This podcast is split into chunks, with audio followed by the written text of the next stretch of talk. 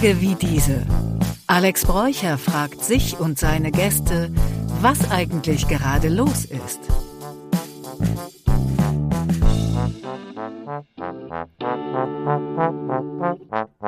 Herzlich willkommen bei Tage wie diese. Heute bei mir Bernie Meyer und sein Buch Anleitung zum Traurigsein. Willkommen. Hi, hi Alex, freut mich. Hi, freut mich auch. Ähm, Bernie, du schreibst, Trauer kommt in Wellen und ich versuche einfach ein guter Surfer zu sein. Das hat mich irgendwie so ein bisschen gecatcht und äh, wir beide kennen uns ja persönlich auch schon ein bisschen länger. Wir haben mal zufälligerweise in dem gleichen Haus gewohnt in Berlin mhm. und waren mal Nachbarn und ähm, seitdem ist viel passiert. Mm, der Anlass deines Buches Trauer, ähm, große Trauer, ja, willst du es vielleicht ein bisschen erzählen? Du hast, äh, oder sagen wir mal so, du hast am Anfang, das erste Kapitel heißt Luxustrauer. Hm. Willst du ein bisschen mal erzählen, was man mit Luxustrauer, was ja eher ein bisschen paradox klingt, meinst? Ja, aber ich kann es an einem Beispiel festmachen. Mhm. Und zwar, ich ähm, hatte, ich habe einen guten Freund, der hat äh, irgendwie gerade Liebeskummer. Und er erzählt mir, er könnte echt jeden Tag heulen oder er heult tatsächlich. Mhm. Und äh, ich habe schon seit ein paar Monaten, würde ich sagen, eigentlich vielleicht auch schon seit einem Jahr, eigentlich nicht mehr richtig geweint. Hm. Und ähm, wir sprechen dann manchmal drüber und ich sage, ich beneide dich eigentlich fast so ein bisschen, weil sowas Weinendes hat sowas äh, Kathartisches auch irgendwie. Hm. Ähm, ich bin dann fertig und fühle mich dann, aber ich fühle mich auch irgendwie erlöst danach und habe das Gefühl, es ist so ein kleiner Relaunch. Irgendwie geht es danach von null los. Ja. Aber ich hatte das ganz, ganz lang nicht mehr. Und gestern Abend hatte ich ähm, eine SMS-Konversation mit meiner Schwester und mhm. ähm, es ging auch so ein bisschen ums Buch und sie meinte, ähm, hast du das mitbekommen, dass von Wanda, dieser österreichischen Band, äh, dass da irgendwie ein Bandmitglied gestorben ist und die haben jetzt auch ein neues Lied rausgebracht und das passt doch irgendwie und hör dir das doch das mal an. Yeah. Ich habe jetzt schon lange nicht mehr Wanda gehört, aber ich habe äh, dann auf dem Nachhauseweg ähm, dieses Lied gehört von Wanda. Ich, du, ich weiß ehrlich gesagt gar nicht mehr, wie es heißt. Es war der neue Single. Ja. Und es hat mich mit dem Hintergrund, dass es meine Schwester so auch berührt hat, hat es mich dann so mitberührt und ich musste tatsächlich, ich musste weinen auf dem ganzen Nachhauseweg vom Rosenthaler Platz bis zum Nordbahnhof und noch so ein bisschen auf mhm. der Couch. Mhm. Kam ganz viel hoch, also so Kram aus der irgendwie Kram eben die Erinnerungen an, an meine Tochter, die verstorben ist. Das ist ja auch der Anlass, dazu komme ich das gleich. War der Anlass. Mhm. Aber auch irgendwie an die ähm, Beziehung, ähm, die zerbrochen ist vor einem Jahr oder so. Und ich war richtig durch, aber danach dachte ich, okay, jetzt irgendwie, irgendwie so ein bisschen, als käme ich gerade, soll nicht zynisch klingen, aber es käme ich mhm. gerade wirklich sehr, sehr erschöpft vom Sport. Bin total an meine Grenzen gegangen, aber jetzt passiert wieder irgendwas anderes und mhm. was Neues. Das habe ich jetzt erstmal geschafft. Das ist so wie, okay, das habe ich geschafft. Mhm. Und das meine ich auch mit, mit Luxustrauer halt sehr, sehr konkret zu wissen, warum ich jetzt traurig bin oder das Festmachen an einem Lied, an einer, an einer Erinnerung, an einem Video von meiner Tochter, ähm, zu weinen, dadurch eben diese besagte kathartische Wirkung zu erzielen und auch tatsächlich so einen Neuanfang zu fühlen. Mhm. Weil was ich sonst erlebe, jetzt nehme ich wahrscheinlich schon ganz viele Fragen von dir vorweg. Nicht schlimm. Aber was ich sonst erlebe, ist halt gerade im, ich sag jetzt mal einfach Trauerjahr 5, der Einfachkeit halber, ja. eher so eine, eine Angeschlagenheit, eine Erschöpfung, eine ja. Mattheit, eine Dumpfheit, auch so ein bisschen körperliche, körperliche Wehwehchen. Und die würde ich jeden Tag eintauschen gegen, gegen jeden Tag Wein, ehrlich gesagt. Mhm.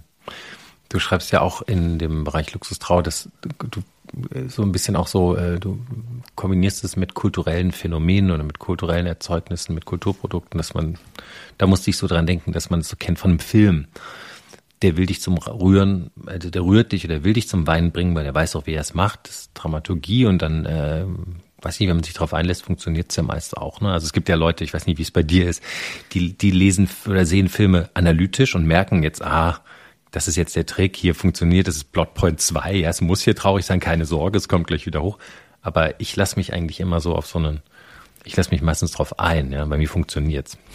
Ich mache beides. Mhm. Äh, guck analytisch und lass mich drauf ein. Ja. Aber was ich feststelle, ist tatsächlich, mhm.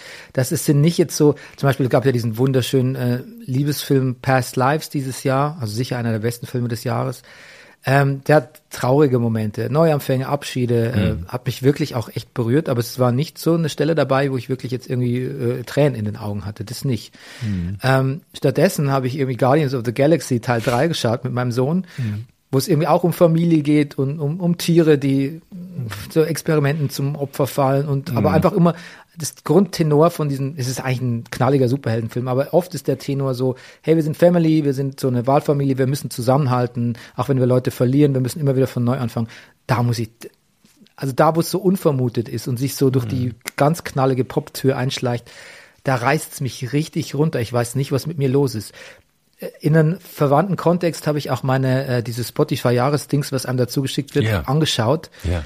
Und habe dann festgestellt, dass da jetzt nicht irgendwie ähm, so ähm, hoch äh, anspruchsvoller äh, Indie-Pop drauf ist, wie ich ihn auch höre oder auch kein Jazz, Klassik oder vielleicht auch mal Metal, sondern da sind echt so so Pop-Songs von Charlie Puth irgendwie drauf, die total, die echt so ganz schön kitschig und sentimental sind, Ja, ja. die ich offensichtlich wirklich öfter gehört habe als andere Songs. Und du hast irgendwie. gedacht, das ist so Nick Caves ganz oben. Ja, sowas in der Art, genau. Ja, ja. Ja, mich so. hat's auch, aber mich hat's auch. Wenn wir jetzt hier gerade beim Confessen sind, ja, bei mir war äh, Miley Cyrus Flowers tatsächlich der meistgespielte Song. Ja. Aber den, weil ich auf einmal gehört habe, wie geil der auf Kopfhörer klingt. Weil der, da hört man, wie gut der produziert ist, wie geil der Bass da so reingeht und diese rauchige Stimme, die so im, im Airplay so verschwindet. Boah, ja, Spotify keine gute Audioqualität hat, aber dennoch, das hat mich, ja. ja. Aber Pop, Pop auf Kopfhörern, finde ich, ist ein Erlebnis. Ja. Also wenn man so ein bisschen Gespür und Interesse an Musik hat, zu erleben, was Pop eigentlich alles kann, abseits von manchmal einfach nur vier Akkorden und ein paar griffigen Melodien, diese, diesen Produktionen zu folgen, diesen, diesen Mischungen und so, das, das fasziniert mich, mich endlos. Ich kann stundenlang nur Pop hören und über, Ja.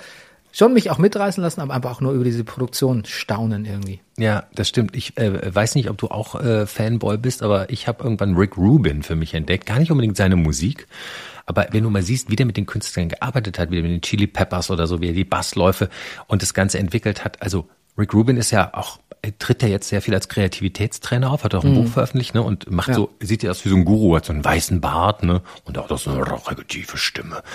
Und ähm, ich glaube, ohne das rollende R. Das war, glaube ich, von dem vorigen Gespräch, aber Ja. ja, aber der ist toll, also äh, irgendwie, wie der Musik fühlt und so. ja. Aber ja. Ähm, ja, aber zu deinen Galaxies zurück, das kann ich irgendwie nachvollziehen, weil ich habe manchmal dieses Ding, wenn Pathos in Filmen ist, dass es mich so rührt, dass es mir so Tränen treibt und dann denke ich mir so, was, wie hör auf mit dem Kitsch, ja? Ich habe zum Beispiel gerade aus auf dem Flug äh, habe ich den neuen Top Gun, den zweiten gesehen. Da war nur Pathos, ja, nur Heldengeschichten, ja, Helden, die aber sozusagen eigentlich ja äh, so äh, den äh, Stein in den Weg gelegt haben. Furchtbar, hat mich total gerührt. Allerdings muss ich sagen, so im Flugzeug äh, kommt es mir eh immer leichter. Na gut, wir wollen zurück äh, zu deinem Buch und zum Thema und du hast es schon jetzt so ein bisschen im Unterschnitt erzählt. Der Anlass, das Buch zu schreiben, du bist im Trauerjahr fünf, wie du gerade sagtest, war der Tod deiner Tochter. Ja, genau. Die ist ähm, 2016 wurde bei ihr ein, ein Gehirntumor diagnostiziert ähm, von me- einer mehr oder minder unheilbaren Art. Man, der Status ist ja dann immer zum dem Zeitpunkt, wo man es diagnostiziert, wenn man sagt unheilbar, dann hofft man ja immer, dass sich in den nächsten Jahren, wo so eine Therapie sich vonstatten geht, dass sich dann was entwickelt. Ähm, Ja. Genau. Ist in dem Fall nicht passiert. Ähm, es gab eine OP, also Tumor wurde entfernt. Ähm, es gab Bestrahlung, es gab Chemotherapie. Und ähm, dann ging es ja eine ganze Weile ganz gut. Ähm, natürlich immer unter dem Damoklesschwert, dass was passieren könnte. Jedes MRT, das macht man ja dann so vierteljährlich, später halbjährlich oder so, ist dann im Prinzip der größte Stress der Welt. Also ste man stelle sich Prüfungsangst vor, Angst vor als Schüler und multipliziere das mal mit 50.000 und dann hast du so die Angst vor so einem MRT. Und irgendwann gab es das äh, Rezidiv und ähm, Was ist ein Rezidiv, Entschuldigung? es ist ein wiederkehrender Tumor. Okay, danke. Mhm. Und zwar an einer anderen Stelle, was auch heißt, dass, ja, also Ja. im Prinzip dann palliativ, auf einem palliativen Weg ist ähm, und ist dann auch relativ bald äh, gestorben. An einer Gehirnblutung, was ein bisschen Glück im Unglück war, weil das hätte sich sehr lange hinziehen können. Hätte Ja. ein sehr langer Leidensweg für sie Ja. sein können und natürlich aber auch für ihre Angehörigen. Und ist dann tatsächlich relativ schnell und ähm, ja friedlich entschlafen, wie man das immer so euphemistisch sagt. Und das war eben 2019, da war sie viereinhalb Jahre alt und ähm, ja, gerade eigentlich an so einem sehr interessanten Punkt in ihrem Leben, wo sie Ja. sehr, sehr gesprächig war, sehr, sehr aktiv, also Interesse an Ballettkursen hatte, wirklich sie einen Kreis an Freundinnen äh, in der Kita versammelt hat und wahnsinnig selbstbewusst wurde, weil auch diese Krankheitsjahre dann so ein bisschen eigentlich hinter ihr lagen. Das hatte sie ja alles hinter sich. Und dann kam es plötzlich wieder und dann ging es eben schnell. Und ähm, ja, das war so der Iniz also das ist pra- quasi der Initiative Gedanke für den Buch, aber das ist ja so, das lernt man ja auch schnell und das wird einem teilweise auch vorher, man wird schon vorgewarnt bei sowas. Das zieht wahnsinnig viele Sachen nach sich. Ja. Ähm, so eine Diagnose und ein Todesfall auch. Ja. Also das bringt wahnsinnig viel Einschnitte und Veränderungen. Die Ärzte wissen das, die PsychologInnen wissen das äh, und warnen einen auch. Nur Ja. dagegen machen kann man halt auch nichts. Also erstmal möchte ich mich auch bedanken, dass du mit uns sprichst und so offen sprichst. Ähm, Im Klappentext oder in, im, im, im Begleittext vom Verlag ähm, hieß es auch, dass du radikal aufrichtig und ohne falsche Tabus mit einem sprichst. Und das, dafür möchte ich dir aber danken, weil ich glaube, das ist ein Thema, das ist schwer. Und bei den meisten Leuten ähm, geht es ja so um Schmerzvermeidung und bloß nicht zu den dunklen Themen hingucken. Und du hast ja auch einen Weg gefunden, darüber zu sprechen und für alle, die jetzt Angst haben vor zu viel Darkness, wir haben ja vielleicht schon vorne, habt ihr vielleicht schon vorne gemerkt, wir, wir reden ganz normal und, und du hast ja auch Ideen, wie es weiter, wie es, positiv geht. Es wird hier kein Trauerklosgespräch, das vielleicht mal vorneweg gesagt, ohne dass ich da jetzt das ähm, ausklammern möchte. Ähm, ja, das ist irgendwie, das klingt furchtbar, so ein kleines Mädchen so leiden zu sehen. Und du hast es ja auch im Buch dann geschrieben, nach der Chemo, dann jede Infektion, dann wieder ins Krankenhaus, Antibiotika gegen jeden Keim. Ähm, wie geht man damit um? Wie sagt man, sagt man dem Kind, gibt man dem Kind Zuversicht oder schenkt man dem reinen Wein ein oder kriegen die im Krankenhaus, so wie wir Erwachsene reinen Wein eingeschenkt? Ist das, ist man da, leidet, also ist, leidet man selber so lange oder ist man der Zuversichtsgeber, solange es noch geht? Ja, auch das ist unterschiedlich. Also ich würde mal sagen, wenn jetzt, also das Kind selbst, Olivia in dem Fall, die war am Anfang der Diagnose einfach zu klein. Der konnte ja. Ja. nichts erklären, hat es auch nicht mitbekommen. Die wusste nur, sie wird ständig gepikst. Es wird ständig Blut abgenommen, Infusion, das hat sie gehasst. Klar. Und ähm, so richtig mitbekommen, ihre Krankheit war Normalität. Also dass die einfach oft im Krankenhaus war. Ähm, sie hat sich immer beschwert, das fand ich eigentlich ganz cool. Die Ärzte haben gesagt, es ist ein gutes Zeichen, wenn, die, wenn das Kind sich wehrt. Ähm, ich fand immer, die fand es einfach immer scheiße, wenn irgendwas mit ihr passiert ist. Äh, aber erklären konnte man es ihr nicht. Und später war tatsächlich die große Frage, ähm, und das finde ich tatsächlich auch noch, das treibt mich heute noch um, ob man ihr das sagt einfach. Ja, genau. Es gibt natürlich schon so eine Psycholog, PsychologInnen-Meinung, man mit Kindern ganz ehrlich sein soll, aber bring das mal übers Herz, deinem Kind zu erklären, dass es höchstwahrscheinlich sterben wird und die Folgefragen auch zu beantworten. Und ähm, wir haben es wir haben's nicht, wir haben es so lange vor uns hergeschoben, bis es eigentlich Ja. zu spät war. Ganz, und ich weiß nicht, ob das äh, richtig war und ich denke da wirklich ganz, ganz oft drüber nach. Kannst ja nicht sagen. Was uns selbst betrifft, ähm, wir haben so viel, wir haben einfach nur reagiert. Also besonders Ja. meine, meine Ex-Frau, die äh, ganz wunderbare Ex-Frau, die ist eine absolute Überlebensmaschine. Der hat das alles noch viel besser gemacht als ich. Aber auch die sagt von sich, sie war eigentlich in so einem automatischen Modus. Sie hat einfach nur, nur reagiert. Und das würde ich auch von mir so ein bisschen sagen. Ich glaube, ich war ein bisschen emotionaler noch, ähm, oder nicht, nee, emotionaler nicht. Ich war vielleicht manchmal ein bisschen weicheiermäßiger drauf als sie.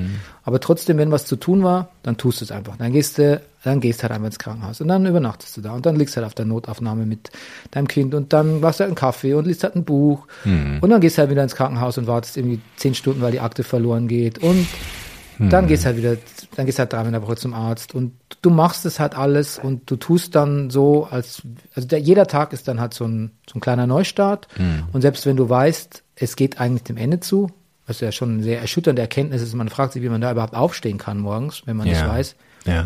Du stehst halt einfach auf, machst dir Frühstück, machst dein Kram, machst dann auch Blödsinn mit deinem Kind Ja. und ähm, machst alles und du machst es einfach. Die, die, ich, ich kann ja jetzt nur den, meine Eltern sind zum Beispiel noch am Leben. Ähm, ich kann jetzt nicht vom anderen Fall ausgehen. Ich weiß nur, du hast so das Kind im Fokus, mhm. dass du denkst, okay, ich kümmere mich um das Kind. Ja. Jetzt ist es so, dass man ja allein, dass wir uns dann äh, irgendwann getrennt haben und dann ist man ja Teilzeit alleinerziehend. Ähm, mhm. Das ist an sich kein großes Problem, hat auch irgendwie, ist auch nett mit den Kindern allein zu sein. Aber wenn die, die Kinder dann weg sind, wenn die jetzt beim Partner sind oder so und dann irgendwie auch die Freundin gerade mal nicht da ist oder so, oder du mit der Freundin Streit hast und dann sitzt alleine zu Hause, das sind dann die Momente, da sind, da ist es dann, da, da knallt es dann so ein bisschen auf einen rein und dann weiß ich nicht, das darf man sich auch nicht zu sehr reinziehen, mhm. weil sonst zwei Tage später kommen die Kinder wieder und dann muss man wieder auf Zack sein irgendwie. Hast du das Gefühl, die Trennung äh, war auch eine Folge des Verlustes? Das sagt man ja so küchenpsychologisch schnell. Das hält eine Beziehung nicht unbedingt aus. Ja, ich würde auch tatsächlich sagen, dass die meisten Beziehungen das nicht aushalten. Ja. Ich würde mhm. einfach mal nur so eine völlig uninformierte Schätzzahl wie von 70 Prozent der Beziehungen ja. halten das nicht aus. Äh, wir waren in einem, wir waren lange verheiratet, also ich glaube schon sieben, acht Jahre oder so, als es mhm. war. Und man hätte sich wie hat viele äh, Paare, auch mit Kindern, man hätte sich einmal mal auseinandersetzen müssen, gründlich mit sich, mit der Ehe, was man macht, so Pläne schmieden, aber auch so ein bisschen, vielleicht einmal zu einer Paarberatung gehen, aber mal so ein ja. bisschen an der Beziehung arbeiten. Ja. Ich will jetzt nicht sagen, dass es die Beziehung noch gäbe ohne das Ding, das weiß ich gar nicht, ja. spekulativ. Mhm. Das steht mir auch gar nicht zu, das zu beurteilen.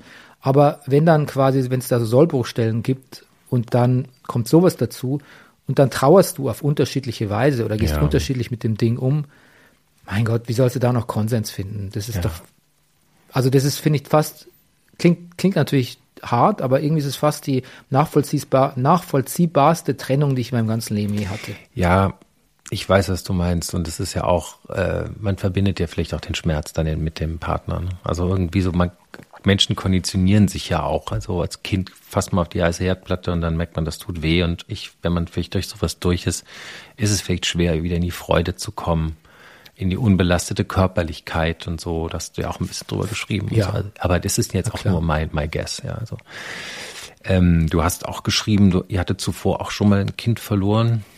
Ähm, also vielmehr, also das wurde tot geboren. Ja.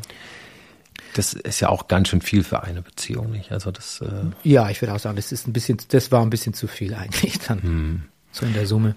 Mich würde interessieren, hier eine, meine ganz große Frage, die auf meinem schlauen Zettel steht, ähm, die mir so beim Lesen kam, die weiß gar nicht, wo die jetzt herkam, aber die jetzt hier für mich jetzt organisch hier passt. Hast du durch die Verluste Angst vor dem Tod? Ja, ähm, total. Also hauptsächlich natürlich mhm. vor dem Tod von vor anderen Leuten. Tatsächlich? Ja, klar. Also natürlich, also wenn du einmal so solche Verluste Ja, aber wieso nicht vor dem eigenen? Ja, das also mein, vor meinem eigenen Tod habe ich nur Angst im Sinne von, ähm, das tut dann Leuten weh, ja. die, die, die es bedauern würden, wenn ich jetzt sterbe, wie mein, mein Sohn oder ja. meine, meine, Eltern oder so. Ja. Nee, aber ähm, tatsächlich, wenn das Urvertrauen mal weg ist, also du hast, du hast ja als Mensch, glaube ich, so ein Urvertrauen, dass, dass es schon irgendwie passt. Ne? Mhm. Also gibt jetzt, klar, es können Dinge passieren, Verkehrsunfälle, aber eigentlich denkst du ja, es geht schon alles glatt. Also irgendwann sterben mal die Eltern, klar, aber du hast Kinder, das passt schon, mein Gott, vielleicht kriegst du mal Krebs mit 70 oder so. Hm. Aber im Grunde genommen, der Weg bis 70 ist schon alles okay. Und das braucht man ja auch. Das ist ja auch wichtig, ähm, um sich irgendwie einigermaßen selbst äh, sicher durchs Leben zu bewegen. Hm. Und das ist natürlich schon weg. Also wenn jetzt irgendwer mir irgendwas, wenn, du, wenn mir irgendjemand erzählt, ach, ich weiß nicht, ich habe da irgendwie was, ich habe da irgendwie so viel Kopfweh in letzter Zeit, ähm, oder ich auch selber irgendwie mhm. bin höchst alert. Äh, gehen die Alarmglocken direkt an. Ja, total. Also mhm. das, ganz, das ist natürlich jetzt wirklich schwer zu hören für manche Leute, ähm, aber Krebs ist halt jetzt überall in meinem, in meinem, in meiner Wahrnehmung. Und plötzlich stelle ich auch fest, wie viele Leute in meinem Umfeld, äh, Freundeskreis, äh, wie viel es da Krebsfälle gibt. Und dann liest mhm. du halt mhm. auch mal so Sachen, dass im Prinzip äh, jeder Dritte im Leben hat irgendwann mal Krebs kriegt und so. Das habe ich alles völlig verdrängt. Und das, ja. ich wünschte, das könnte ich wieder wegschieben. Hm. Aber das ist halt jetzt da. Das gibt's halt hm. jetzt. Ja. Ja, die Zeit der Unschuld ist vorbei, ne? wenn man es weiß, wenn man die Tür hm. aufgemacht hat. Andererseits muss man sagen, es hm. muss nicht so Schlimmes passiert sein wie jetzt uns. Ja. Äh, irgendwann geht es halt einfach mal los. Mit 40 spätestens äh, sterben, fangen die Leute im Umfeld an zu sterben, die Eltern, teilweise auch Freunde, bei mir sind auch Schulfreunde schon gestorben. Hm, bei mir auch. Und dann, dann geht's halt los. Dann wird der Tod allgegenwärtig und mhm. ähm, dann gehört vielleicht auch dazu, dass man sich, dass man lernt, sich da mal mit zu arrangieren. Und das hebt halt nicht nicht nur so versteckt hinter der Illusion, mir, mir kann nichts passieren. Also, mhm. weil es hat schon auch Vorteile, Angst zu haben vor dem Tod. Also mhm. den Vorteil, den ich ganz konkret sehe, ist mich sehr am, am das, das klingt jetzt wie aus einem, aus einem sehr spirituellen Buch, aber mich sehr am Leben zu erfreuen tatsächlich. Und mhm. dann an den größten ja. scheiß Kleinigkeiten. Mhm. Zum Beispiel, ich war jetzt gerade, ich hatte gestern aus verschiedenen Gründen eigentlich einen sehr miesen Tag. Äh, kam halt, kam halt so ein paar Sachen zusammen. Ja. Und heute war ich so, dachte ich mir so, ach, jetzt komm, jetzt gehe ich zum Sport, da war ich beim Sport. Dann ähm, war ich bei einer, also physiomäßig Massage, dann war ich ewig lang am Weihnachtsmarkt, dann war ich irgendwie bei der Patchwork-Familie und habe mit denen eben Nikolaus rumgealbert. Hm. Und jetzt mache ich hier diesen Podcast mit dir hm. und ich würde, also außer es passiert heute noch was ganz Doofes, würde ich sagen, der Tag war absolut fantastisch. Mhm. Und früher hätte ich halt gesagt, ja, das war jetzt ganz nett im Sport und in der, bei der mhm. Massage und am Weihnachtsmarkt und mit dem Alex war auch ganz nett. Hätte er gesagt, ja, das war schon irgendwie ganz nett. Und jetzt, jetzt traue ich mich Superlative, Alex. Das ist eine Lebensqualität. Ich traue ja, mich jetzt zu Superlative ja. zu sagen, wie, das war echt ein super Tag heute. Ja, und du, und vor allem lenkst du deine Aufmerksamkeit bewusst auf das Schöne, das Erlebte, das Jetzt. Aber du guckst nicht nach hinten und nach vorne. Das ist, glaube ich, ja ganz wertvoll. Ich meine, wir greifen jetzt schon viele Aspekte vorweg. Du hast ja dann auch über Buddhismus geschrieben, auch über Trauer. Aber wir, ich glaube, wir, wir springen jetzt ein bisschen. Übrigens, eins muss ich sagen, also das mache ich dir natürlich auch persönlich als Kompliment, aber auch für die Zuhörerinnen und Hörer. Also der Mann kann echt gut schreiben. Das Buch kann man kriegt gar nicht richtig weglegen. Ja, also ich, ich mache ja viele Bücher in dem Podcast und ich bin auch immer positiv und so. Ich verreiße auch nichts und so, aber also ich war wirklich, es hat mich reingezogen. Also auch so nett, wie du auch so Informationen von A und B dazu trägst und so. Also es hat mir, hat mir große Freude gemacht, das zu lesen. Danke. Ähm, ich will noch mal kurz zur Trauer zurück. Ähm, ich habe mir nämlich in letzter Zeit mal so Gedanken gemacht, du hast gerade ja darüber gesagt, dass du mehr Angst vor dem Tod von geliebten Menschen hast, als vor dem eigenen, was ich im Endeffekt jetzt, sagen wir mal so, von Mensch zu Mensch ein bisschen bedenklich finde, denn vor dem eigenen muss man ja auch immer noch den meisten Angst haben. Aber ich verstehe angesichts deiner Erfahrung, was du meinst. Ich habe dir ja im Vorgespräch auch erzählt, ich habe dieses Jahr meinen Vater verloren, auch mhm. äh, an Krebs. Und das ging auch rasend schnell. Der war, äh, der wurde erst im Dezember letzten Jahres, also im, im November wurde es diagnostiziert, im Dezember wurde Lungenkrebs operiert. Da hieß es noch, boah, eine kleine Stelle, läuft schon. Ja, das lief dann gar nicht nach zwei Wochen schon wieder drin. Hm. Und dann hatte er ruckzuck überall Metastasen, äh, eine Wirbelsäule und was weiß ich wo und am Ende auch noch drei im Gehirn und die haben ihn innerhalb weniger Monate einfach umgebracht. Und ähm, er ist sogar im Endeffekt noch an blöden Begleitumständen gestorben. Also wie du eben sagtest, dass deine Tochter dann letztendlich an der Gehirnblutung, das Gehirn hat ja keine Schmerzempfindung hm. und diese reine Verdrängung innerhalb der Hirnschale, das ist ja sozusagen tatsächlich wahrscheinlich angenehmer als irgendwie ein schmerzhafter Krebstod. Und mein Vater ja, war es ähnlich. Der ist am ja. Ende äh, an der Lungenentzündung gestorben, die er auf seine kaputte Krebslunge bekommen hat, die im Grunde Nebenwirkung von den Antikrebsmedikamenten war. Ja, das ist auch nochmal tatsächlich, also, ja. also selbst wenn Leute ihre Krebsbehandlung überleben oder auch so ja. Kind, ähm, mhm. kann man sich als Angehörige auch ganz viel mit Spätfolgen, Nebenwirkungen, sonst irgendwie auseinandersetzen. Ja. Nochmal ein ganz, ganz neues Thema, auf das man eigentlich gar wenig Bock hatte. Wenig Bock hat. Und ähm, ich, ich kenne viele Leute, äh, wo selbst die Kinder, wenn die Eltern das hatten, sagen, es ist eine totale Wesensveränderung stattgefunden äh, durch die Chemotherapie. Weil ich meine, letztendlich ist eine Chemotherapie, machen wir uns nichts vor, der Versuch, den Körper auszulöschen und wirklich nur noch ein, ein Millimeter Leben zu erhalten, um sich dann zu also wieder zu erholen, aber dass da unheimlich viel auch kaputt geht, ist klar. Hm. Und ich kenne auch jemanden, der äh, eine Chemo hatte, der hatte äh, auf einmal saß er so und verhielt sich so ganz starr und ich sag, was ist los? Geht's dir nicht gut? Er meinte, ich habe einen Chemoschatten. Habe ich noch nie vorher gehört. Ich weiß nicht, ob dir der Begriff was sagt. Hast mal gehört, ja. Ja. Der sagte, weil ich, das ist die Platinvergiftung in meinem Körper. Der wurde also, er hatte eine Chemo, die sehr platinhaltig ist. Und Platin ist eigentlich ein sehr edles Metall, aber in dieser Hochdosis ist es halt letal und es ist halt ein Metall und Metalle wie Schwermetalle lagern sich halt im Körper ein, die schwemmen nicht mit aus, die bleiben halt. Mhm. Und hin und wieder hatte der dann diese Ausfälle, neurologische Ausfälle und das war wirklich schlimm. Und ja, ich, genau, wir wollen es jetzt, glaube ich, hier gar nicht nur auf die negativen Seiten gucken, aber da gibt es viele Dinge. Ja, also mein Vater ist auch verstorben und es war auch, ist auch noch nicht richtig verwunden oder vielleicht noch gar nicht verwunden. Jedenfalls habe ich mir natürlich dann auch über Trauer viele Gedanken gemacht und hatte so das Gefühl, es ist so eigenartig, dass der, der weg ist, ja im Grunde nichts mehr merkt und wir nur eigentlich die sind, die ja zum Teil, zu Teilen auch sich selber betrauern, nämlich dass uns ja die Gesellschaft dieser Person fehlt. Hm. Nicht? Man könnte ja auch die Erlösung feiern.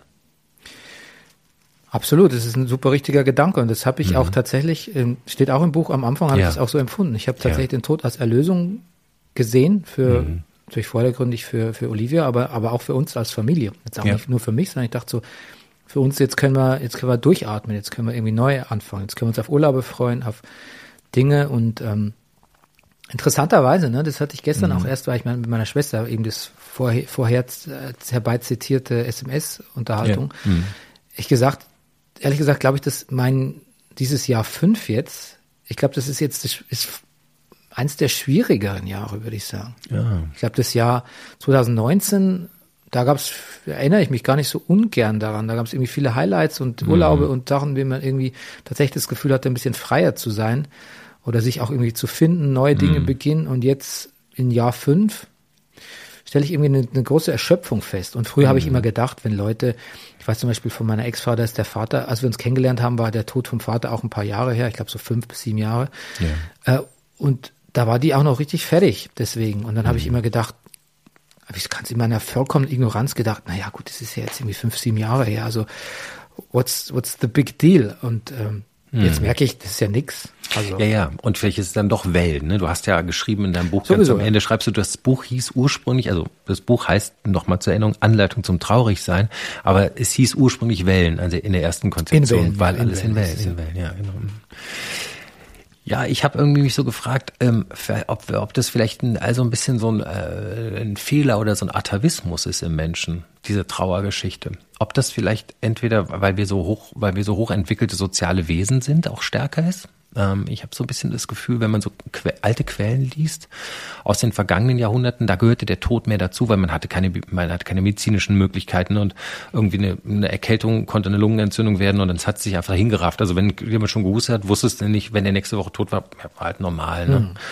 Auch Kindsterblichkeit, ne? Wie viele Leute haben ja Kinder wie verrückt bekommen und ein paar überleben.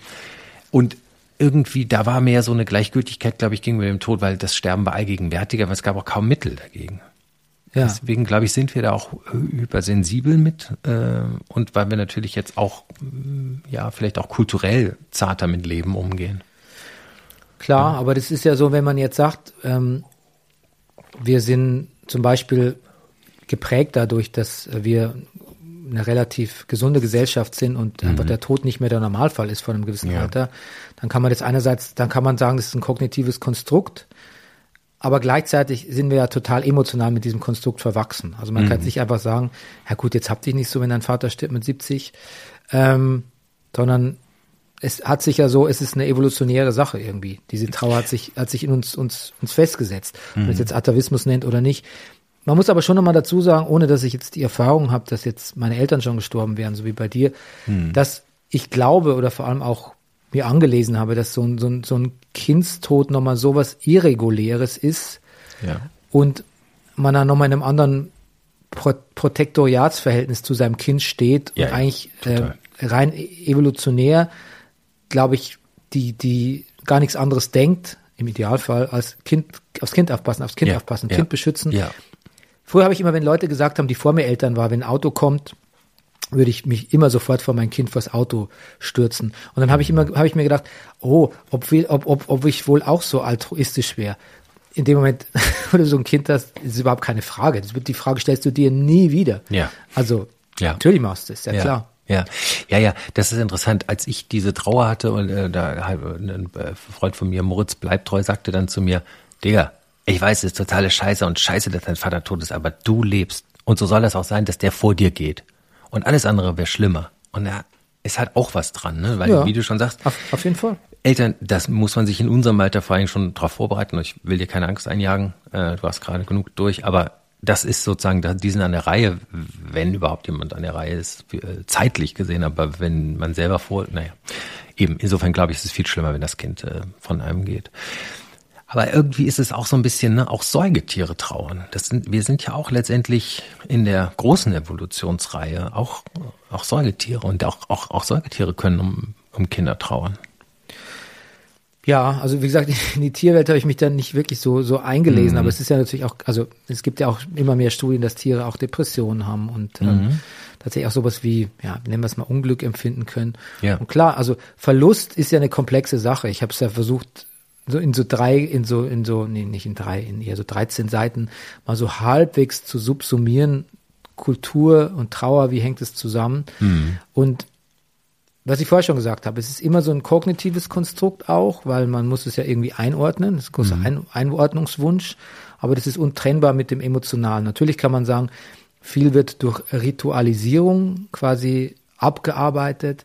Früher war ich auch immer der Meinung, ja, die Leute, die, die äh, gehen in die Kirche, machen einen Trauergottesdienst und machen da irgendwie stundenlang Be Be Be Begräbnis und der Pfarrer spricht und sonst irgendwie. Ja. Trauern die wirklich? Ähm, mittlerweile verstehe ich einfach, dass die Grenzen da ganz, ganz fließend sind zwischen ritualisierter Trauer, wie ich halt auch schreibe, und dann Ja. halt immer individueller Trauer irgendwie. Und ähm, jeder Mensch muss eine Art, muss eine Struktur finden, um wie mit der Trauer, mit dem Verlust umgegangen wird. Und damit meine ich übrigens gar nicht, da muss auch gar nicht immer jemand verstorben sein. Ähm, und dieses strukturelle Trauern, da murmelt sich dann auch die persönliche Trauer mit ein. Also das kann man irgendwie gar nicht so richtig auseinander, auseinanderpflücken. Mhm. Ja. Ja, du hast ganz viel auch über Trauer geschrieben und auch über was dann so als nächstes kommt. Äh, unter anderem, ich glaube, im Kapitel als erstes kommen die Drogen. Also vielmehr eigentlich die Psychopharmaka. Nein, nein, nein, genau. Also nicht diese Drogen, die, die, die kommen Nein. sicher auch mal hin und wieder in so einer Trauerphase. Also da kann man auch verschiedenes ausprobieren, aber die meint, die meinte ich nicht in dem Buch. Die verschreibungspflichtigen. Über die habe ich explizit nicht geschrieben. Ja, stimmt. Aber ähm, die verschreibungspflichtigen äh, Sachen, und du schreibst auch davon, dass dieses eine Medikament dir auch erstmal so einen Push gegeben hat und dich auch so ein bisschen, naja, fröhlich, upbeat hast du es genannt, gemacht hat und ähm, dass du dann irgendwie durch verschiedene Phasen, dann wurde Valium ausprobiert, das einen ja eher dämpft, aber auch wahnsinnig wirksam bei dir wohl war und es irgendwann dann gelassen hast und dann, dann gemerkt hast auch, dass Johanniskraut nichts für dich war und so, aber du nimmst einen da so ein bisschen an die Hand.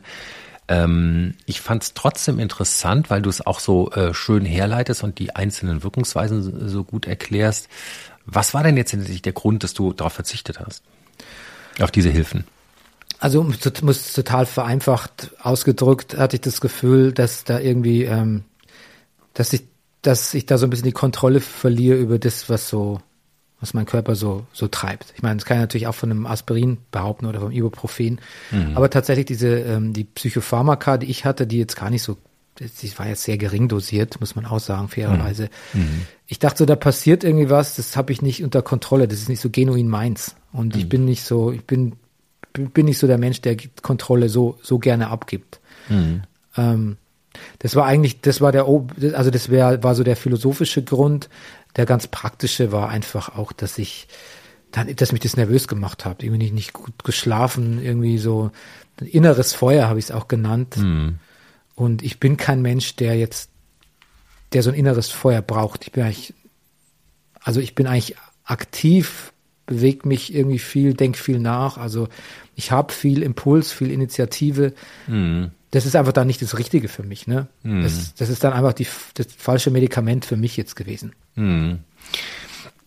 Ja, in dem, in dem, wir haben eben schon mal angerissen. Also wie gesagt, der, dieser, Ja. der, die, das eine jetzt, ähm, Citalopram war das jetzt in dem Fall. Ja. Also Valium, nur dass das nicht die Hö- HörerInnen das nicht falsch verstehen.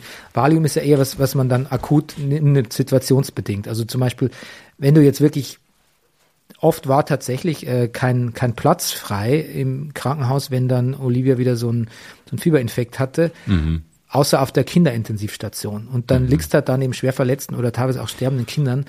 Und das musst du dann auch Oh mal aushalten, ein, zwei Tage oder Nächte. Und also das Kind schläft ja auch die meiste Zeit, muss man auch sagen. Da, da zum Beispiel habe ich mich sehr darüber gefreut, dass es Valium gab, Ja. weil ich mich dann einfach ein bisschen weggebeamt hatte. Ich habe da nichts empfunden. Und ähm, Go- Gott sei Dank für diese, für diese Droge tatsächlich in dem Zusammenhang. Ja, wirklich interessant. Aber im Allgemeinen, genau, hast du schon eigentlich deutlich gemacht, dass du nicht so der Verdränger bist und eigentlich ja auch gerade so, äh, also klar, dass man akut eine Schmerzvermeidung vielleicht betreibt, aber grundsätzlich hast du dich in dem Buch ja sehr aktiv eigentlich mit deinem Schmerz und deiner Trauer auseinandergesetzt. Und das ist, finde ich, auch das Reizvolle eigentlich an dem Buch. Und du hast über so viele Aspekte gesprochen, dass wir heute gar nicht über alles sprechen können. eben haben wir schon mal angerissen, ähm, den Buddhismus und das fand ich irgendwie eine schöne Herleitung, die du da gemacht hast, auch sehr persönlich, dass es dich auch schon früh eigentlich berührt hat, der Gedanke.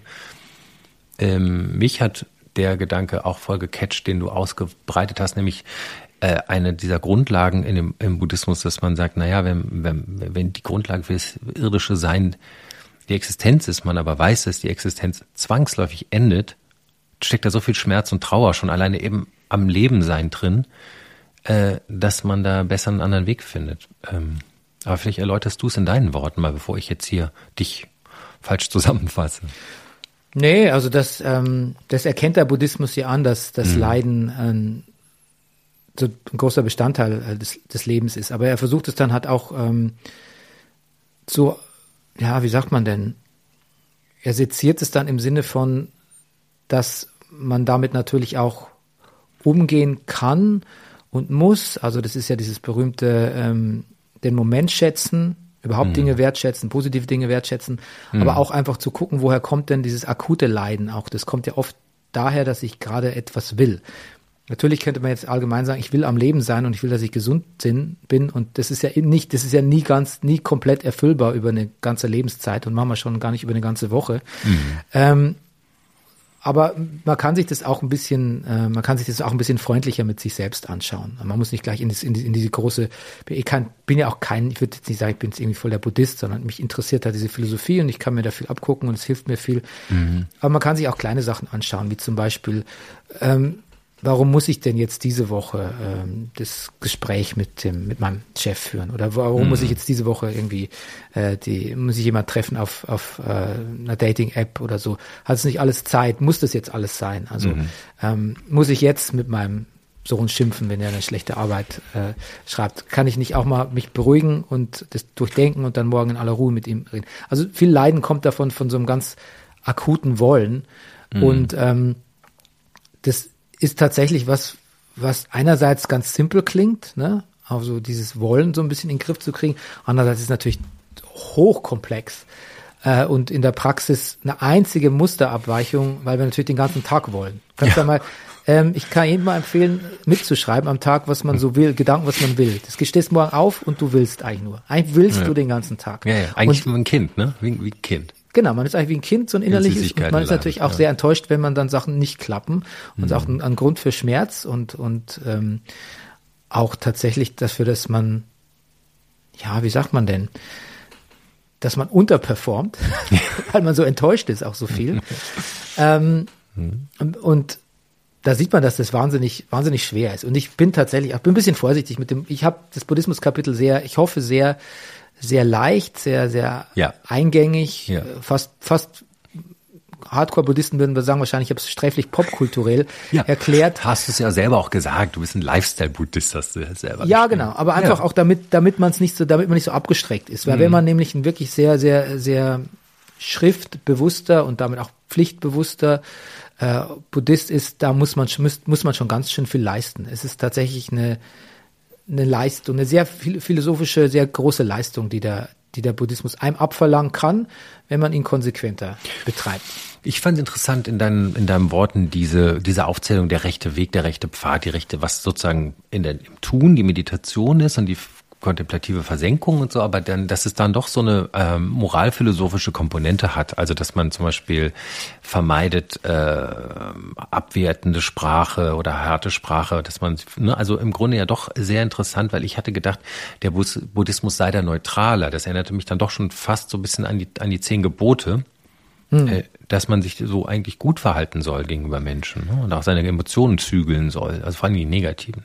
Es gibt ja so viele Auslegungen. Es gibt ja, auch, es gibt ja auch richtige, äh, es gibt ja auch Auslegungen. Es gibt buddhistische Götter, es gibt äh, buddhistische mm. Dämonen, es gibt eine buddhistische Hölle. Also mm. dieser, was wir kennen ja eigentlich diesen, diesen ganz sanften und ähm, diesen Takeaway-Buddhismus hier im Westen. Mm. Also da gibt's ja ganz andere Auslegungen. Ich muss aber mhm. tatsächlich sagen, dass ich dieses, diese Ethik dran eigentlich ganz, ganz gut finde, weil ich mhm. meine, ich bin katholisch aufgewachsen yeah und ähm, habe mich dann natürlich irgendwann mal verabschiedet mit ab 14 oder so bin auch aus der Kirche ausgetreten, aber da gibt's ja ein paar grundlegend ganz, ganz schöne altruistische Prinzipien und die finden mhm. sich eben auch fast deckungsgleich im Buddhismus wieder. Mhm. Und das finde ich eigentlich richtig toll und richtig wichtig, weil wir in so einer Zeit leben, wo die Leute natürlich ganz viel an ihrer Selbstheilung und im schlimmeren Fall an der Selbstoptimierung rumwerkeln und der altruistische Gedanke einfach ein bisschen verloren geht. Und der ist da verankert. Mhm. Der sagt, du, ist ja schön, wenn du dich jetzt mit dir beschäftigst und irgendwie ähm, dich so ein bisschen gerade rückst gedanklich oder dich irgendwie ähm,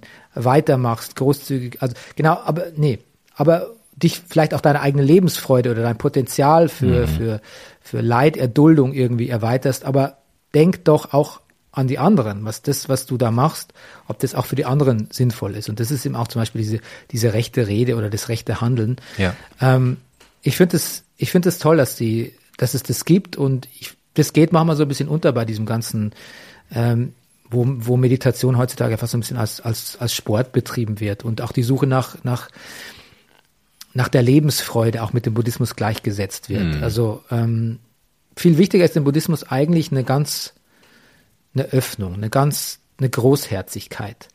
Und das, das, das finde ich wahnsinnig toll. Ich habe, äh, warte mal, neben mir ist so, so ein Gerät, mit dem man die Heizung einstellt. Und da, da ist immer so ein Zettel. Mhm. Du kannst da mal vorlesen, was da drauf steht, wenn du es lesen kannst. Be generous. Be generous, ja. Ja. Das ist eins meiner Mottos. Ähm, mhm. sei großzügig, mhm. Bernie. Sei großzügig gegenüber deinem Sohn natürlich, vor allem, das ist ganz wichtig. Mhm. Das heißt jetzt nicht, dass ich dem ständig irgendwie ähm, ähm, Süßigkeiten mitbringe oder sonst irgendeinen Kram, sondern sei großzügig, wenn Leute ähm, in deinen Augen Fehler machen, sich falsch verhalten. Sei mhm. nicht ungeduldig. Lass die Leute auch so sein, wie sie sind. Freu dich für sie.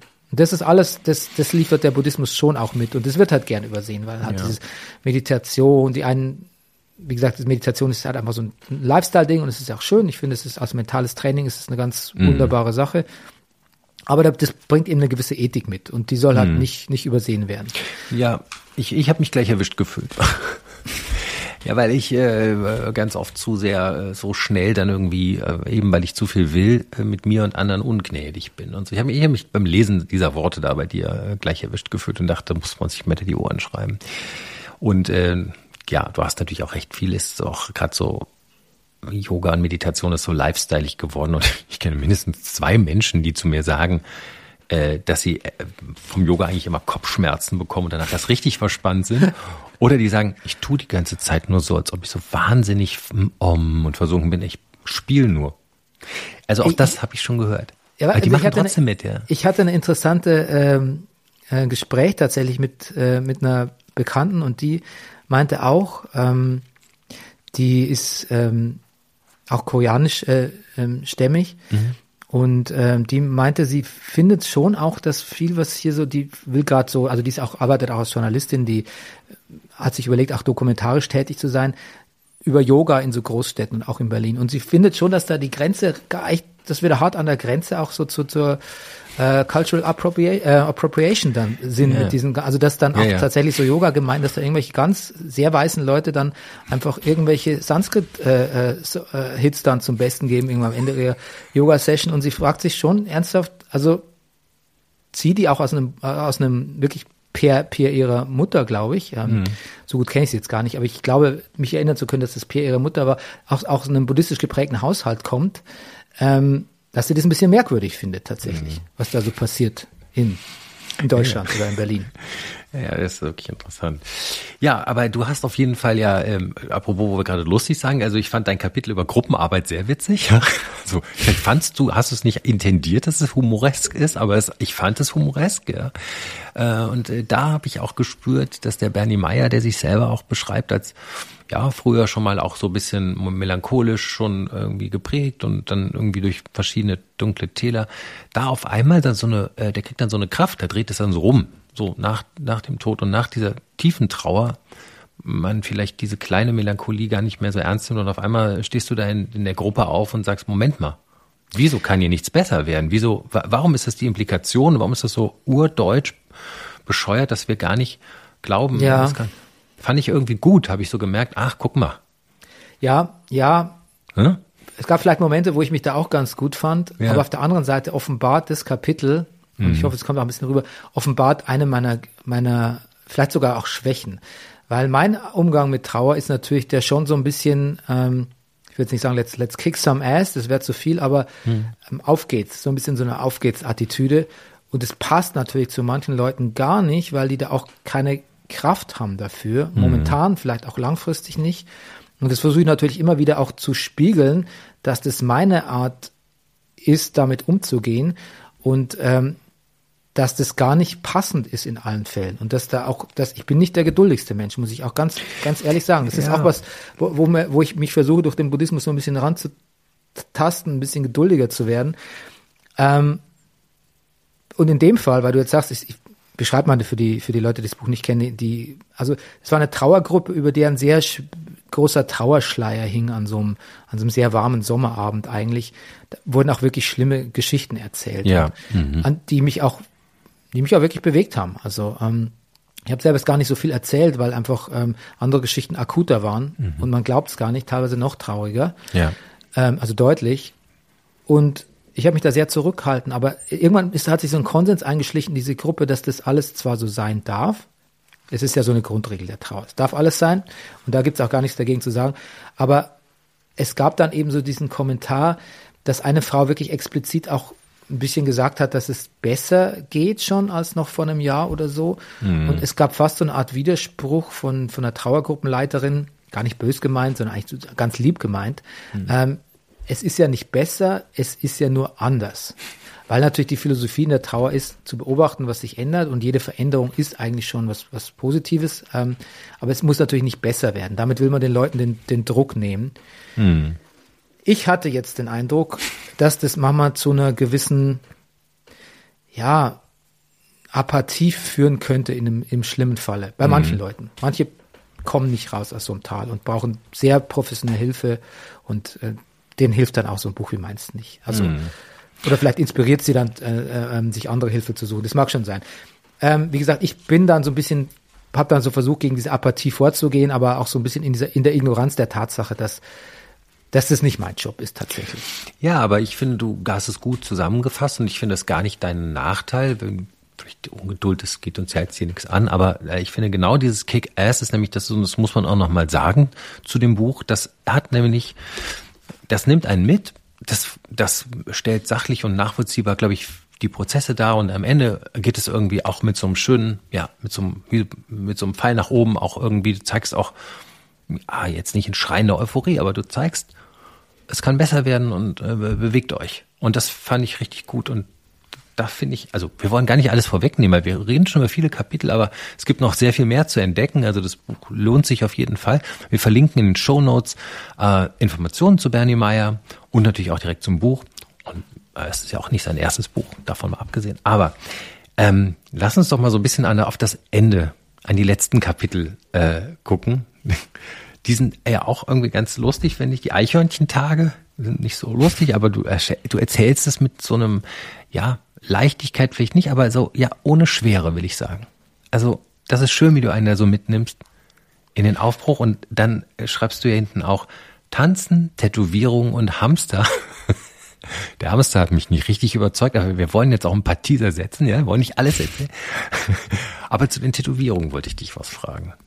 Ja, okay, frag. Gerne. Du hast dich, die, die, du hast dir die Göttin der Wiedergeburt tätowieren lassen. Ja. Glaubst du an Wiedergeburt? Ich habe ich nicht wirklich die Göttin der Wiedergeburt. Du meinst ja dieses. Ähm, Hier stand so. Oder habe ich, hab ich falsch erinnert? Ja, also das ist im Prinzip ist es eine, also das ist der Phönix aus der ägyptischen Mythologie, wenn man so, so wie will. Phönix aus der Asche, den man so kennt. Ja, genau. Ja. Also an Wiedergeburt glaube ich tatsächlich nicht. Also das, da, oh, da, da mhm. gehe ich auch beim, da gehe ich auch mit dem Buddhismus nicht mit. Mhm. Ähm, Einfach weil du es nicht glaubst, also weil du es äh, gedanklich nicht, äh, also ich, oder weil es zu schön ich, zum wahr zu sein ist. Na, ich brauch's nicht, ehrlich gesagt. Ja, ich finde, ich finde, es ist ein, ich finde, es ist ein langer, sehr anstrengender Prozess, ja. dieses Leben. Das kann ich jetzt schon sagen, mit, mit noch nicht mal ganz 50 finde ich es, ist das, ist, ich finde, ich finde es lange. Mhm. Viele sagen, das Leben ist so kurz, geht schnell vorbei. Ich finde es lange, ich finde es sehr mhm. aufregend. Mhm. Ich finde es ganz wunderbar spannend, ich finde es aber auch sehr anstrengend. Mhm. Und ich glaube, irgendwann ist auch mal genug. Ich bin, ich wäre fein damit, wenn es dann vorbei ist. Also ähm, kann ja. ich jetzt schon sagen, dass ich ähm, dass ich dann keine Wiedergeburt bräuchte, ehrlich gesagt. Aber du würdest ja nicht in dem gleichen verbrauchten alten Körper wiedergeboren. Du bekommst ja als was Neues, wa? Wenn. Nee, aber ich bin, ich bin happy. Okay. Ich bin happy. Ich, mhm. tatsächlich, das klingt ein bisschen makaber, aber mhm. wenn man mir jetzt gesagt, also mit, ich habe mich mit Mitte 20 schon habe ich immer so Jahres, ganz albern in mein Tagebuch, damals noch Tagebuch, auch witzig, so Jahresbilanzen reingeschrieben und da stand dann manchmal so, wenn es mich jetzt irgendwie, wenn es mich jetzt irgendwie morgen ein Auto überfährt oder irgend sowas, dann wäre ich eigentlich auch ganz happy. Ich habe echt wahnsinnig viel spannende Sachen erlebt irgendwie. Klar fehlen dann noch so Sachen, die man wirklich vielleicht schon haben will, wie, wie Kinder oder mal vielleicht mal in New York gewesen sein. was die Leute auch immer gerne machen. Wichtige Sachen fürs Universum, dass man mal erzählen kann oben, ne? Aber ich war immer schon, ich, ich, war immer schon spannendes Ding hier. Ja. Ähm, und, und aber auch happy damit. Also ich, ich lache jetzt und ich gebe dir irgendwie recht. Ich habe äh, ganz früh die Erfahrung gemacht, meinen Großvater im Altersheim zu besuchen. Der war im guten Altersheim und so und er war auch fit, noch geistig und so. Und dann habe ich gesagt, du, äh, sollen wir dir was mitbringen, ein Buch oder so? Da hast du da einen Fernseher mit der, boah, ich habe in meinem Leben so viel gelesen, es ist so langweilig, alles das Gleiche. Und ich so wie, er meint, ja, guck doch mal, äh, irgendwie immer alles das Gleiche und ich habe, guck mal, ich bin 90. Was glaubst du, was ich, nee, ach, ist so alles so öde. Und der war im meisten Sinne des Wortes lebensmüde, aber nicht auf so eine Art wie suizidal lebensmüde, mhm. sondern das war dem einfach zu viel. Und der ist, ey, er hat quasi drauf, der war, glaube ich, ich glaube, der hat ein Kreuz, der hat sie, wenn, wenn der gewusst hätte, er heute Abend geht er so, thank you God.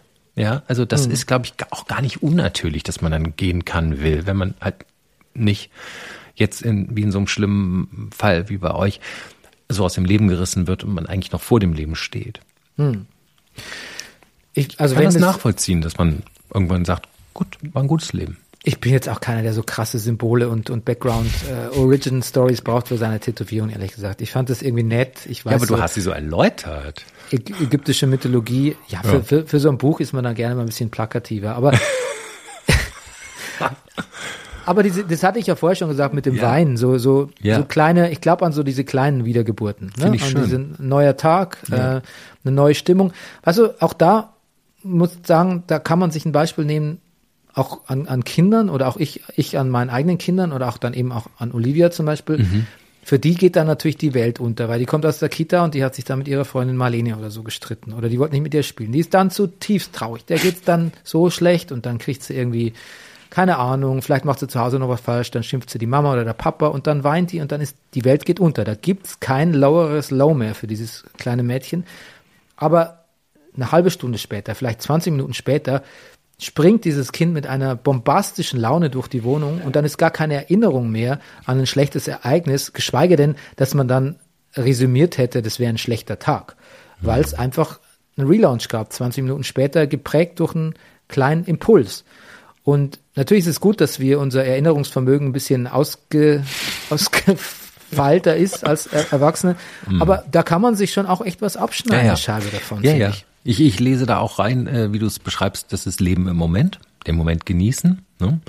und reuelos genießen im Moment. Und ich lese auch rein Perspektive, weil ne, wir gucken auf das Kind und sagen, na ja, wir erfahren, können das sehen, das ist dein Moment, der ist jetzt gar nicht so schlimm im großen Kontext. Und vielleicht blickt ein 90-jähriger weiser Heiler auch auf uns, was wir jetzt hier strugglen und was man sich aufregt und denkt, pff, Leute, werd mal 30 Jahre älter, dann wärst, dir, wärst du froh, glaub, dir wird der Rücken nicht wehtun und du hättest dieses kleine Babyproblem. Ja, aber das geht uns doch jetzt schon so. Ich meine, guck ja. mal, wenn wir jetzt, wenn wir jetzt irgendwie so auf das, auf die Probleme von so 20-Jährigen gucken, ja, ja. da sind wir doch genau schon so, so ignorant und, und für dies ist, für, für dies ist die Welt, für die tut es genauso weh wie uns Weißt du, das ist, meine, meine Mutter hat äh, gesagt, wenn ich Liebeskummer hatte oder irgendwie Ärger mhm. mit den Freunden, hat sie gesagt, äh, warte mal, bis du älter wirst, da gehen die richtigen Probleme los. Und ich, ich war immer skeptisch, ob das stimmt. Mhm. Und es stimmt zwar natürlich faktisch, mhm. weil dann hast du natürlich existenzielle Probleme. Man, plötzlich hast du keinen Job mehr oder plötzlich ja, ja. irgendjemand stirbt oder du ja. schlimme Trennung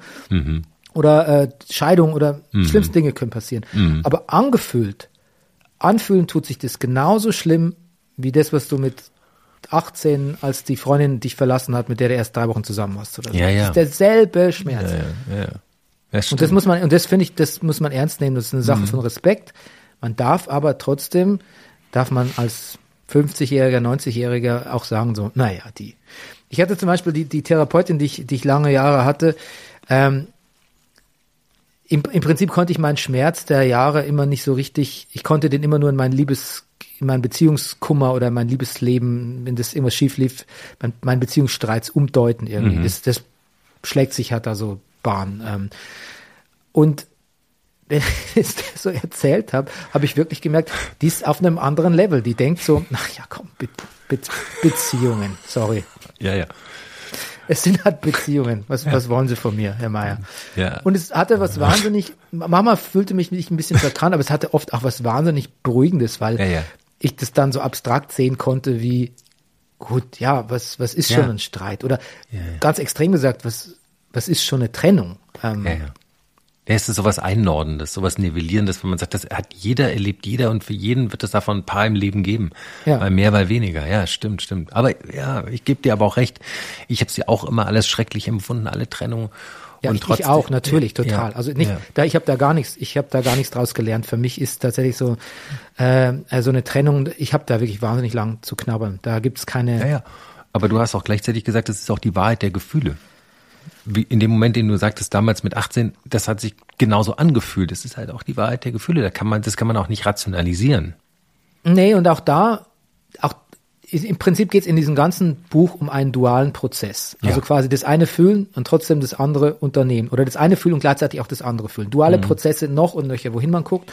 Und auch das ist einer, nämlich großzügig zu sich selbst zu sein oder nachgiebig oder auch lieb zu sich zu sein und sagen, es ist halt nun mal dein Schmerz und du fühlst es und es ist wahrhaftig und mach dir keine Vorwürfe, das ist okay. Gleichzeitig oder vielleicht eine Minute später oder am Tag später oder eine Woche mhm. später, aber gleichzeitig zu sagen, okay, das haben wir uns jetzt angeschaut, jetzt machen wir wieder was anderes. Jetzt kick ass wieder. Ja. Es ist, es ist wahnsinnig schwierig, aber ja. ich finde nur so geht, also ich finde, ich will niemandem was oktroyieren, wirklich nicht, aber ich finde, so geht's. Hm. Ja, ich finde es gut, weil es gerade so Ambivalenzen aushalten ist ja was, was heute nicht mehr so beliebt ist. Ne? So Sachen gleichzeitig ja. so. Ne? Das ist nicht mehr sehr nicht mehr sehr in Mode, ja. Man, äh, wenn das andere Meinung ist, wird es ausgeklammert oder aus dem Freundeskreis ausgestoßen oder es ist halt generell, glaube ich, geht es ja viel darum, um Eskapismus, um ja, um, die Schmerzvermeidung ist ja, glaube ich, irgendwie so ein Megatrend geworden, ne? dass eben halt nicht mehr aushalten können. Der, da fehlt halt was. Also mhm. dieser so, äh, man muss auch mal der Fakir der Seele sein, ja, und auch mal die Nadelstiche in der Seele aushalten können, denn dann wird man auch ein anderer. Ich hatte mal so eine für für so einen Podcast, wo es um so Sekten und religiöse Gruppierungen ging, hatte ich mal. Ähm, Jetzt, erzähl ruhig von deinem Podcast. In, der heißt Insekten. Ja, äh, gibt's, voll lustig, gibt's beim, ne? Gibt's beim RTL. Ja. Und ähm, da da geht es im Prinzip, also in der ersten Staffel ging es noch rein um klassische Sekten, die auch irgendwie jetzt, jetzt und aktuell tätig sind. Mhm. Am zweiten Staffel haben wir den, den, den Radius ein bisschen bisschen erweitert. Und mhm. nee, das eigentlich haben wir, nee, Quatsch. Haben wir, haben wir gemacht, aber wir haben eigentlich in der erst, am Ende der ersten Staffel uns schon Coaches angeschaut, so Live-Coaches. Ah, und ähm, Wen denn kam, so? Wen denn so? Ähm, das, ich glaube, wir durften das nicht genau Ach so, sagen. Ich, okay, ich habe nicht gefragt. Aus, ja, ja. aus rechtlichen Gründen. Ja, ja, wir piepen das jetzt weg. Nein, nein, ist okay. Entschuldigung, ich wollte dich nicht unterbrechen. Ja. ja. Und außerdem hat es meine wunderbare Kollegin Laura Ewert geschrieben, mhm. dieses Drehbuch, und äh, der möchte ich sowieso gar nichts vorwegnehmen und vielleicht sie auch ja. noch falsch zitieren am Ende. Ich habe es zwar mhm. angesprochen, aber wie gesagt, äh, das, die Episode hat, äh, hat äh, die gute Laura gemacht. Ja. Mhm. Und ähm, da ging es aber eben auch darum, dass diese Coaches, die wir uns da angeschaut haben, dass die natürlich davon ausgehen, dass die Dinge echt ganz geil laufen. Mhm. Aber das ist halt, das ist halt irreal, weil wenn du einen Standard setzt, dass eigentlich jeder Tag schon irgendwie ganz okay bis echt ganz geil laufen muss, dann setzt du einen völlig weltfremden Standard. Also du lügst eigentlich schon in dem Moment, wo du so eine Selbstoptimierung im, im, in den Raum stellst, mhm. weil das gar nicht geht. So ist das Leben auch überhaupt nicht gedacht. Also da, damit der Mensch sich anpasst, mhm. sich weiterentwickelt, auf Gefahren vorbereitet ist, wenn man immer ganz evolutionsbiologisch denkt, muss er sich jetzt komme ich zu deinem Beispiel zurück, mal an der Herdplatte verbrennt zwischendurch. Mhm. Und dann, dann geht's halt einfach nicht, dass man, dass man so ein, so ein drahtiges Powerleben führt. Das ja. ist gar nicht zielführend und nee, auch nee. gar nicht sinnvoll. Mhm. Und es führt letztlich nur, es führt letztlich tatsächlich zu, zu Unglück. Weil wenn du dann mal den, den, die Bindung an dein Glück verlierst mhm. oder an deine Gruppe mhm. oder an deine Philosophie, die eben noch funktioniert hat, dann ist die Fallhöhe eine plötzlich viel höhere, als wenn du eher vorbereitet warst auf, naja, auf dieses Auf und Ab, die mhm. Auf und Ab-Variante des Lebens, so wie mhm. es eigentlich sein, normalerweise ist und sein muss auch. Mhm. Sagt der Mann, der sich selber im Buch mal als äh, früherer Zweckpessimist äh, beschrieben hat.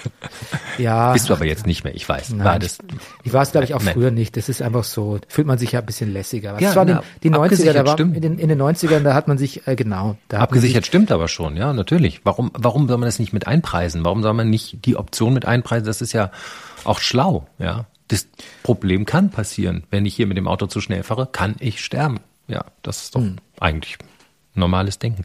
Ich habe mal gelesen, wo du gerade evolutionsbiologisch sagst, der Neandertaler ist deswegen auch äh, ausgestorben äh, versus äh, dem, dem Homo erectus oder Homo sapiens, ähm, weil der nicht sensibel genug war, auch körperlich nicht sensibel genug. Also diese Art von Sensibilität, auch seelischer, Se schützt uns ja auch, ne? Das, wie du, weil man hat dann, da hat er die Skelette gefunden und hat gesehen, der hatte sich immer alles gebrochen, die Knochen, die Beine, die Lungen und das hat er nicht so gespürt, weil er nicht so ein hohes Schmerzlevel hatte. Und dann ist er immer weitergerannt und war aber dann total geschrottet körperlich, weil er halt nicht auf sich aufgepasst hat, weil es nicht wehgetan hat. Es ist interessant, weil Ne? das, das ist so, ein- so, ein- so ein Gamble, den ich lebenslang mit mir selbst schon spiele, dass ich denke, Gott, das ist, ich bin so, ich bin wirklich, ich bin ein sensitiver Mensch. Ich bin auch Ja. echt so ein bisschen emotional wehleidig, melancholisch, bin immer schon, habe immer schon, habe schon so eine, so eine schwerblütige Ader auch. Hm. Und ich denke immer, beziehungsweise ich hoffe, dass dadurch, dass ich mich so intensiv mit meinen Gefühlen auseinandersetze,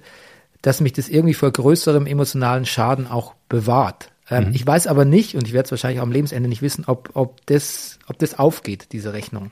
Oder ob nicht Leute, die ein bisschen mehr verdrängen konnten, einfach wirklich ein bisschen, bisschen äh, ähm, mehr suave durchs Leben gereist sind. Ähm, wir werden es nie wirklich erfahren, aber Mhm. ich hoffe, ich hoffe, dass mein Weg nicht komplett der falsche ist. Das hoffe ich auch. Und in dem Sinne würde ich sagen, äh, schaut euch Bernies Weg mal an. Anleitung zum Traurigsein, das aktuelle Buch erschienen bei Dumont. Es wirklich, lohnt sich wirklich, sage ich jetzt nicht nur, ähm, weil ich, äh, wir so ein schönes Gespräch hatten und das Thema total angesprochen hat. Ist wirklich toll geschrieben. Bernie, ich danke dir herzlich fürs Gespräch. Da- Darf ich noch eine Mini-Werbung machen? Jede Menge. Also, ich weiß ja nicht, wann wird es ausgestrahlt noch der Podcast vom 20. Januar? Ja, klar, nächste Woche. Ja. Und super, weil am 20. Januar ist nämlich die Buchpremiere bei Dussmann in Berlin. Und da möchte ich alle herzlich einladen. Äh, Judith Posnan, äh, meine Dumont-Kollegin, moderiert. Äh, Moritz Krämer von der Höchsten Eisenbahn musiziert. Ähm, auch Songs, die mich da begleitet haben die letzten Jahre. Das ist das eine. Und wenn jemand Lust auf eine, diesen ganzen philosophischen Ansätze, die ich in dem Buch so mit verbraten habe, ob man es jetzt gut findet oder nicht, ähm, das findet man alles noch ein bisschen eleganter und mehr durch die Blume und ein bisschen und vielleicht sogar spannender, wenn man keine Sachbücher mag.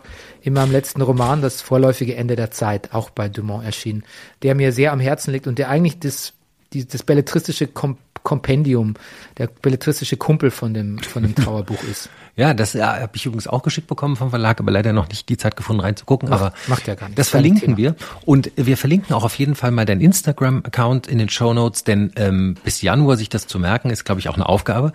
Und dann kann man Bernie folgen und dann kriegt man sicherlich die Updates in deiner in deinem Social Feed.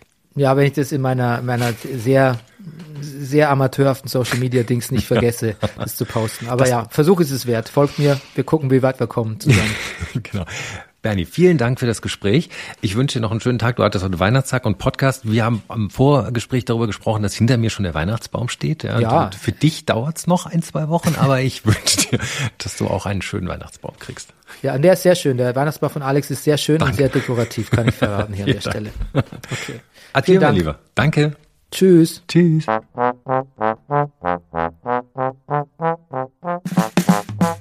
Tage wie diese. Alex Bräucher fragt sich und seine Gäste, was eigentlich gerade los ist.